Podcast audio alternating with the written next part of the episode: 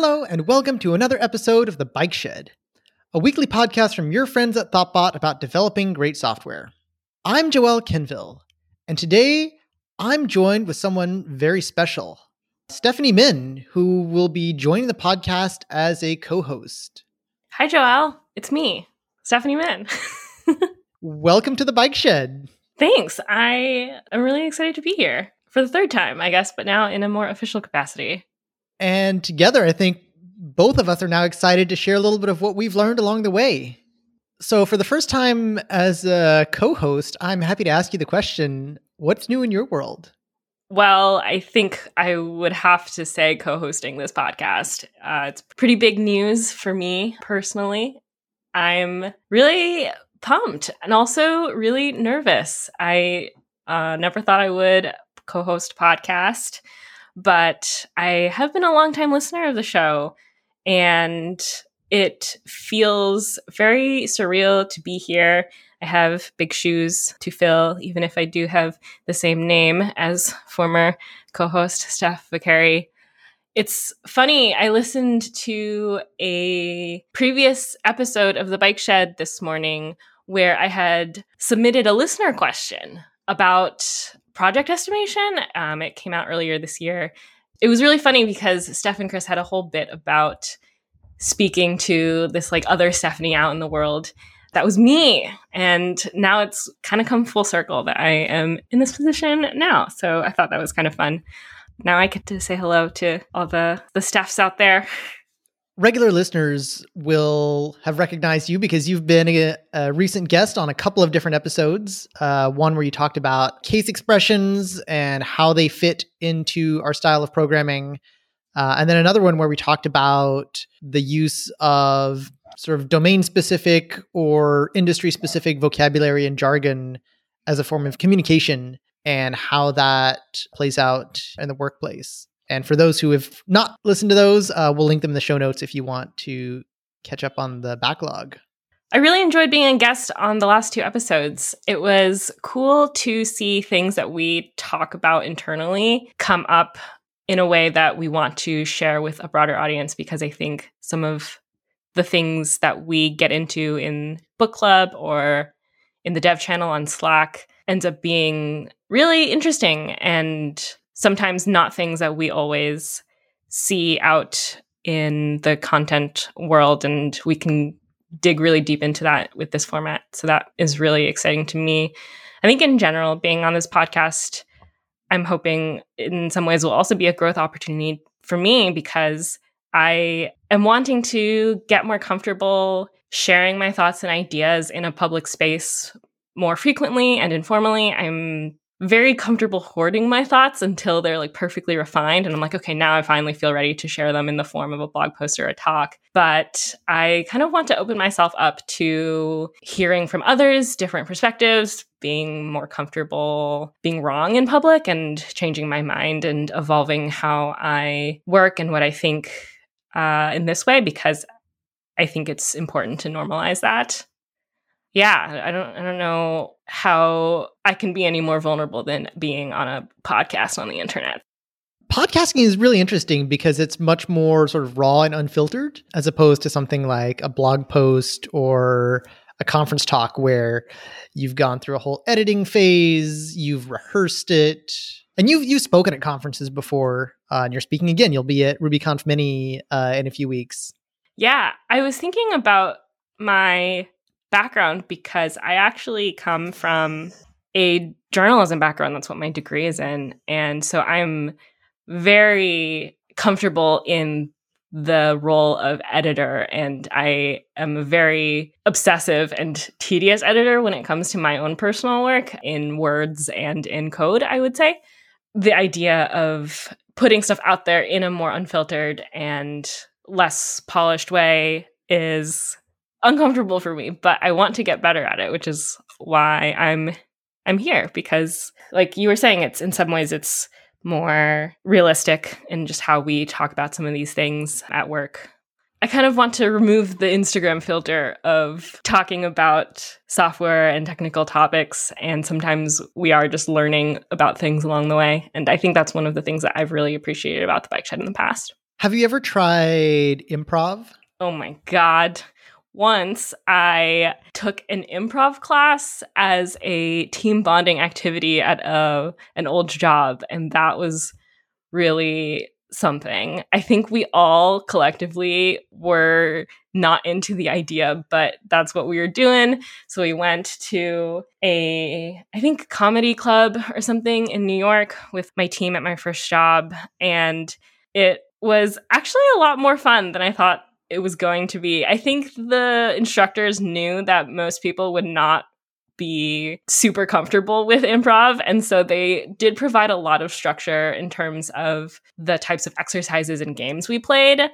And we weren't doing improv comedy, we were just doing the exercises that would make us feel a little more comfortable and just having fun with it, given some prompts we, you know, would maybe like walk across the room in a silly walk, and then the other person that we would walk to would imitate it, but it would be slightly different and it would kind of evolve that way. So that's funny that you mentioned that. I had to really dig that memory from the archives because I probably repressed it at, uh, at some point.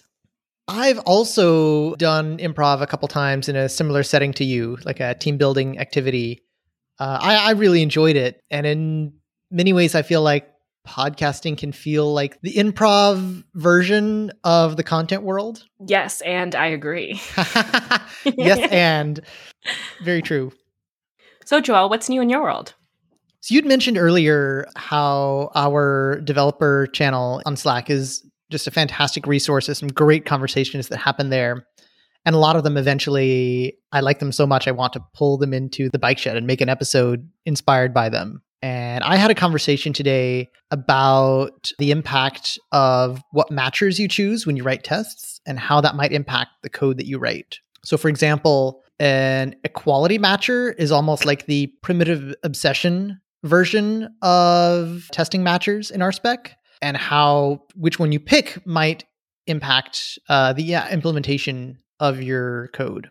Uh, an example of that might be if you have, let's say, you're testing behavior on an order, and you might say you do some things and you expect the order status to be the string or to equal the string pending. You've now sort of exposed this internal of this order status string, where instead you might, using some of uh, RSpec's automatic matchers for predicate methods, expect the order to be underscore pending because you now have a predicate method pending defined on your order. So by choosing to use a more rich matcher, you may have actually improved the encapsulation of your object. I'd never thought about matchers in that way before. It kind of blew my mind. And so I'm still kind of chewing on that and maybe some of the implications of it. That's really interesting because, in my experience, I think I would reach for the more general matchers, the ones they seem to be more like top of mind for me. And it takes an extra intentional thought to be like, oh, actually, I want this particular specific matcher to better reflect the behavior that I'm desiring. This came out of a conversation because fellow thoughtbotter Mike Burns has a blog post that just lists a bunch of almost code smells or things that make him raise an eyebrow during a code review that might lead to a follow up comment and asking for clarification about why that choice was used. And on that list is the RSpec EQ matcher uh, that checks for just regular equality. And so we went a little bit deep into why that might be the case. And that brought up a lot of really interesting ideas that I had not thought about before. I'm curious if you are doing test driven development, if using a more specific selector this is kind of the opposite of what I said earlier, but I, I guess I'm wondering if there's a possibility that it pigeonholes you into a particular implementation. It might pigeonhole you into a particular interface. And I'm still exploring the idea. I think that the richer matchers move you away from implementation. So in this case, uh, or in the case of the example I talked about earlier, all you know is that there's a predicate method pending on an order you don't know whether it's implemented as a Boolean internally or if it's a string that is being checked or some other thing. Maybe it's a status code. That's cool. Do you think you might explore this in your own work moving forward? In a recent episode with Amanda Beiner, we had a whole conversation about note taking systems, and I talked about having a sort of personal knowledge base where I keep deeper thoughts about code. And I definitely added a couple of entries to that today based off of that conversation. That's awesome. I totally know what you're talking about when you learn things or pick up little bits and pieces of information that you want to hold on to, but you might not have a particularly applicable project or code base you're working in at the moment to apply that, but you want to hold on to it when you encounter that situation in the future. So I really like what you were saying about just adding it to your knowledge base and coming back to it. I think the next time I'm writing a test and I feel the need to reach for EQ, I will immediately think of this and ask myself, is there something else that might be better? And if other matchers feel awkward, why? So it's going to definitely cause me to be a lot more thoughtful about the way I write assertions. I'm curious to see if that will have an impact on the types of designs that my tests drive. Yeah. So maybe not a code smell, but a code whiff. Definitely. Debugging errors can be a developer's worst nightmare, but it doesn't have to be. Airbrake is an award winning error monitoring, performance, and deployment tracking tool created by developers for developers that can actually help cut your debugging time in half. So, why do developers love Airbrake? It has all of the information that web developers need to monitor their application, including error management, performance insights, and deploy tracking. Airbrake's debugging tool catches all of your project errors, intelligently groups them, and points you to issues in the code so you can quickly fix the bug before customers are impacted. In addition to stellar error monitoring, Airbrake's lightweight APM helps developers track the performance and availability of their application through metrics like HTTP requests, response times, error occurrences, and user satisfaction. Finally, Airbrake deploy tracking helps developers track trends, fix bad deploys, and improve code quality. Since 2008, Airbrake has been a staple in the Ruby community and has grown to cover all major programming languages. Airbrake seamlessly integrates with your favorite apps to include modern features like single sign on and SDK based installation. From testing to production, Airbrake notifiers have your back. Your time is valuable, so why waste it combing through logs, waiting for user reports, or retrofitting other tools to monitor your application? You literally have nothing to lose head on over to airbrake.io slash bikeshed to create your free developer account today. So, one thing I've been thinking a lot about in my client project currently is working on features more incrementally. Right now, we are working on a rewrite of the front end of a legacy Rails app. So, they did a big modern refresh on the look of the app and we are rewriting a bunch of the views to those specs. And all of this is happening behind a feature flag. So we are able to ship work incrementally and not have as much of an issue where all of this work is happening on one big branch. But because a lot of this work builds on top of each other, I have been experiencing folks cutting branches off of feature branches, off of feature branches.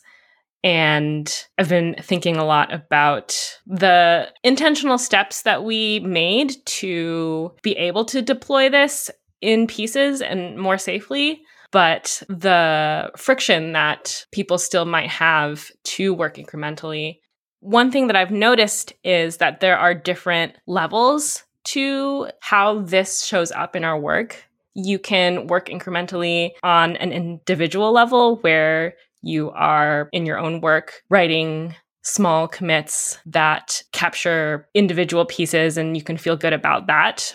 But then you also have it at a team level where we have to kind of collectively decide how we want to ship features. And I am trying to figure out how to encourage other people to kind of agree on an approach and encourage the benefits of shipping features in small chunks. Have you ever noticed a discrepancy between individual work and how a team works in that way? It sounds like what you're describing is that by encouraging the team to work in smaller chunks, it has made the sort of git and branching and merging process more complicated for the team as a whole. Maybe there's a bit of a tension where you, by increasing the individual granularity, you're making the merging for the team more complex. Yeah, we have had a lot of rebasing issues where we do spend a lot of time in that mode because one branch went through code review and had some changes and then went through UAT and had some changes and then we had to reconcile those changes with another feature that had been started and cut off of that feature branch. That's really interesting because I feel like I've almost had the opposite experience. When I was a new developer, I would constantly get git conflicts and you have to figure out the merge and it's it's a mess. And then eventually I got decently good at resolving conflicts. Nowadays, I very rarely encounter conflicts. And the ones I get tend to be really minimal. And I think that's because I've started to really work incrementally and to keep my change sets small. And so Git conflicts are not really something I run into very much anymore. And I tend to think of them now as more of a symptom of large patches and code changes that might be bigger than they need to be. Does that line up maybe with your experience as well? Yeah, I think it does. But one area of friction that we are experiencing right now is that we may be working incrementally, but those changes don't make it all the way to our integration or production branches. And so they are still just hanging around. And we have had to fix merge conflicts, not necessarily with other people's work, but with our own work where changes happened upstream and then they kind of cascade down. So we are working in pieces, but because there is a little bit of process challenges that we're facing, we haven't quite closed the loop on that feedback cycle in a way that allows us to move as quickly as I think what you're describing. It sounds like maybe uh, your team is bundling multiple incremental changes and then trying to merge a bundle of them together. So while it's composed of small incremental changes, the effect is similar to merging a branch that's got a large change set together. Yeah, that's exactly it. In my own work, I tend to really view commits as the sort of atomic chunks of the work that I'm doing. So each of them is going to be very tightly scoped and do a single thing. Ideally, also pass all the tests and be independently mergeable. I tend to view PRs uh, not so much as like a unit of work, but just a, a unit of review, a way to get feedback on one or more commits. I don't want to put too many commits in a PR because then it's painful for the reviewer. But also, another reason that you got me thinking about is that trying to shove fewer commits in a PR will also make it easier to do that final merge. Yeah, I know that I really appreciate when PRs are just one, maybe a few commits, but the overall diff is small. And in my opinion, I think we are able to move faster that way because reviews are quicker, conflicts are fewer, and it better captures the idea of working incrementally, even if it does involve more than a single small atomic commit. And I would love to figure out how to move in that direction right now on my client project.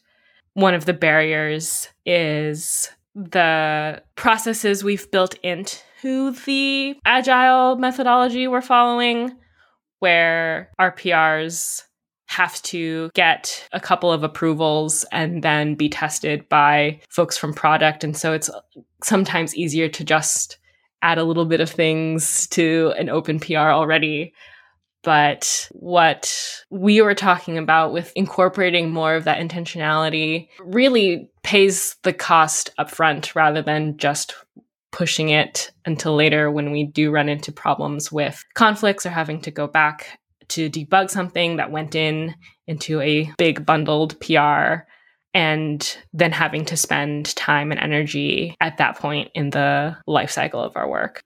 It's really interesting that you highlight the organizational impact and the process impacts definitely when you increase the cost of merging, when you make it like you're going to need to merge a single PR, you're going to need to wait at least 24 hours because of all the other checks that need to go through, then people will tend to make larger PRs.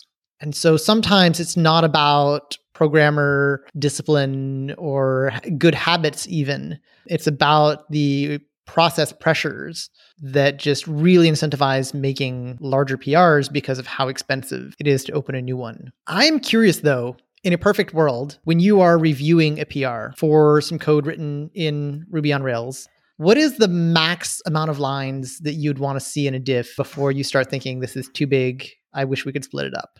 I don't know if I have a number in my head. I want to say somewhere in the couple hundreds, maybe. I love a PR where the diff is less than 100. That feels great to review and just feels feels right. I don't know. It's I don't open it and be like, ah, like I have to now read through tens of files, some of which I have no context about.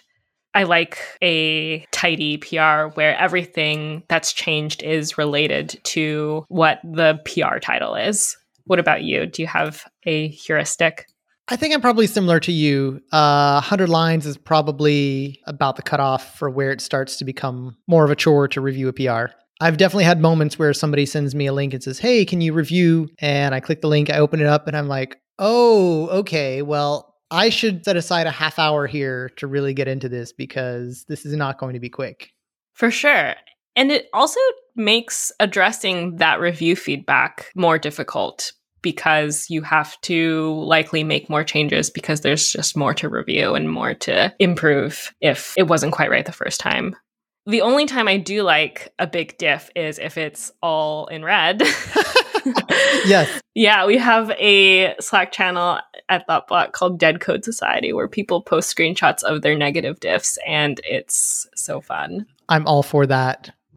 When I look at code that has been broken down into nice small commits, it just looks so clean. It looks so natural. But when I try to write code like that, it's anything but. It doesn't feel natural. Have you had a similar experience? I completely agree. I think it's really hard and it's something that I am still practicing because when you are first learning to code, no one teaches you to write it incrementally. At least that was my experience.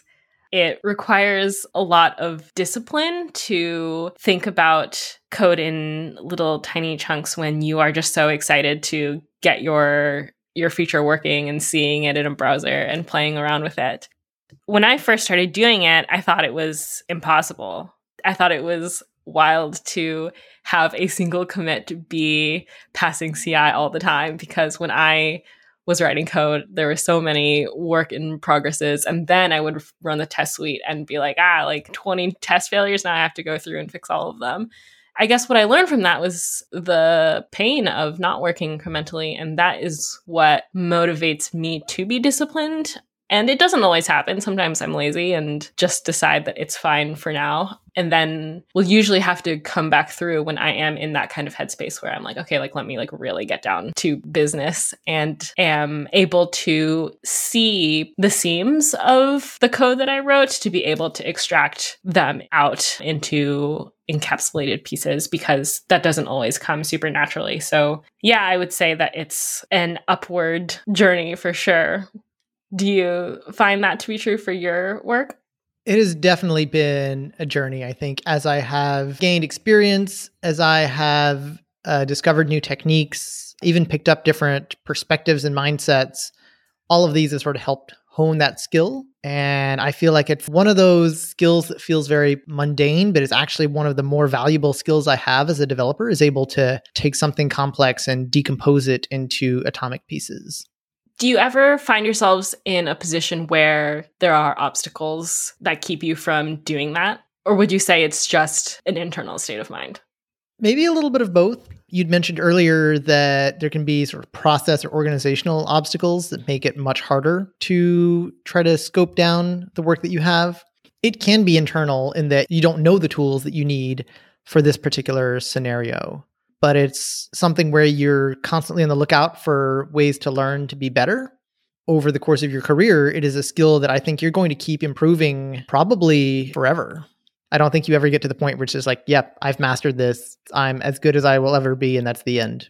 I'm curious, are there some some tools or techniques that you like to use when trying to keep your work focused? From a commit level, I really love the git add dash dash patch command. I think that it is really helpful because I like to litter my code with random debuggers and little changes that I don't end up wanting to bring in to my commit later on. And so that is a great place for me to discard things that I know are distractions or were part of little rabbit holes I went down along the way. And so I highly recommend folks check that out if that's not something that's already familiar to them. At a higher level, TDD has helped with staying focused because you have that built in feedback loop. And once you are green, you can commit essentially and know that you did the least amount of work possible to get the behavior that you wanted without starting to sprawl into other territory. Joël, do you have any other tips or tools you want to share with our listeners? A sort of mental tool that I've gotten into recently is drawing things out as a directed graph. So try to understand what are the changes that I need to accomplish my goal, and then what changes rely on other changes being there first. And a directed graph, you just draw a bunch of circles with arrows pointing towards things that they depend on. Anytime there is a cycle, that chunk of changes all has to go out together. They're all sort of interdependent on each other. And if you can find a way to restructure the graph or introduce a new step in there that will break the cycle, now individual pieces of that can be shipped independently. I've started using that sort of visual approach sometimes to look at changes that feel like they're one sort of big blob of changes that can't be broken down. And to say, oh, well, in order to ship this change, I need to introduce this new gem. I'm going to need to change behavior in this part of the system, but that will also need a change in another part of the system. And now that I can see how things are connected to each other, it gives me a clue to where I could rearrange the changes. Maybe there's a refactor that I can ship out first, completely separate, that makes the follow up work much easier. Or maybe there's a way that I can introduce some of the changes without needing to do all of them at once. That's a really cool way to identify those pieces because it can be nearly impossible to figure it out from files in a repo or keep in your head and I think what's even cooler is that you can share those graphs too. So someone else can come along and pick up that work as well as just have the same level of understanding of what things depend on each other just in through a glance. I've really fallen in love with directed graphs and dependency graphs in particular over the past year. And I feel like now I, I see them everywhere. And regular listeners of the show will have noticed that I have mentioned them multiple times. And I almost feel now like I'm that Parks and Rec meme where he's got all the all his like conspiracy board with all the the threads connecting to each other. He's like, let me tell you about graphs and how everything is all connected. They're behind everything.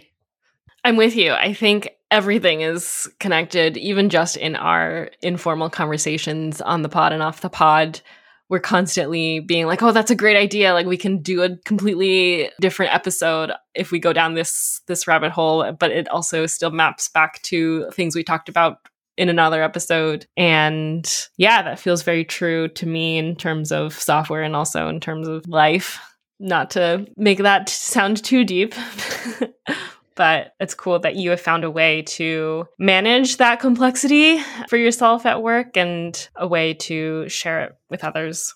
I think one of these days we're going to have to do a dedicated episode all about dependency graphs. Yeah, I would love to hear more. Too bad the podcast is just an auditory platform and not a visual one. That's the challenge, right? Because it's such a visual topic. That's cool. I'm really looking forward to hearing more about them. On that note, shall we wrap up? Let's wrap up. Show notes for this episode can be found at bikeshed.fm. This show is produced and edited by Mandy Moore. If you enjoyed listening, one really easy way to support the show is to leave us a quick rating or even a review in iTunes. It really helps other folks find the show. If you have any feedback, you can reach us at at underscore bike shed or reach me at Joel Ken on Twitter or at hosts at bikeshed.fm via email. Thank you so much for listening to The Bike Shed, and we'll see you next week.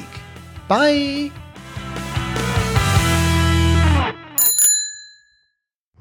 This podcast was brought to you by Thoughtbot. Thoughtbot is your expert design and development partner. Let's make your product and team a success.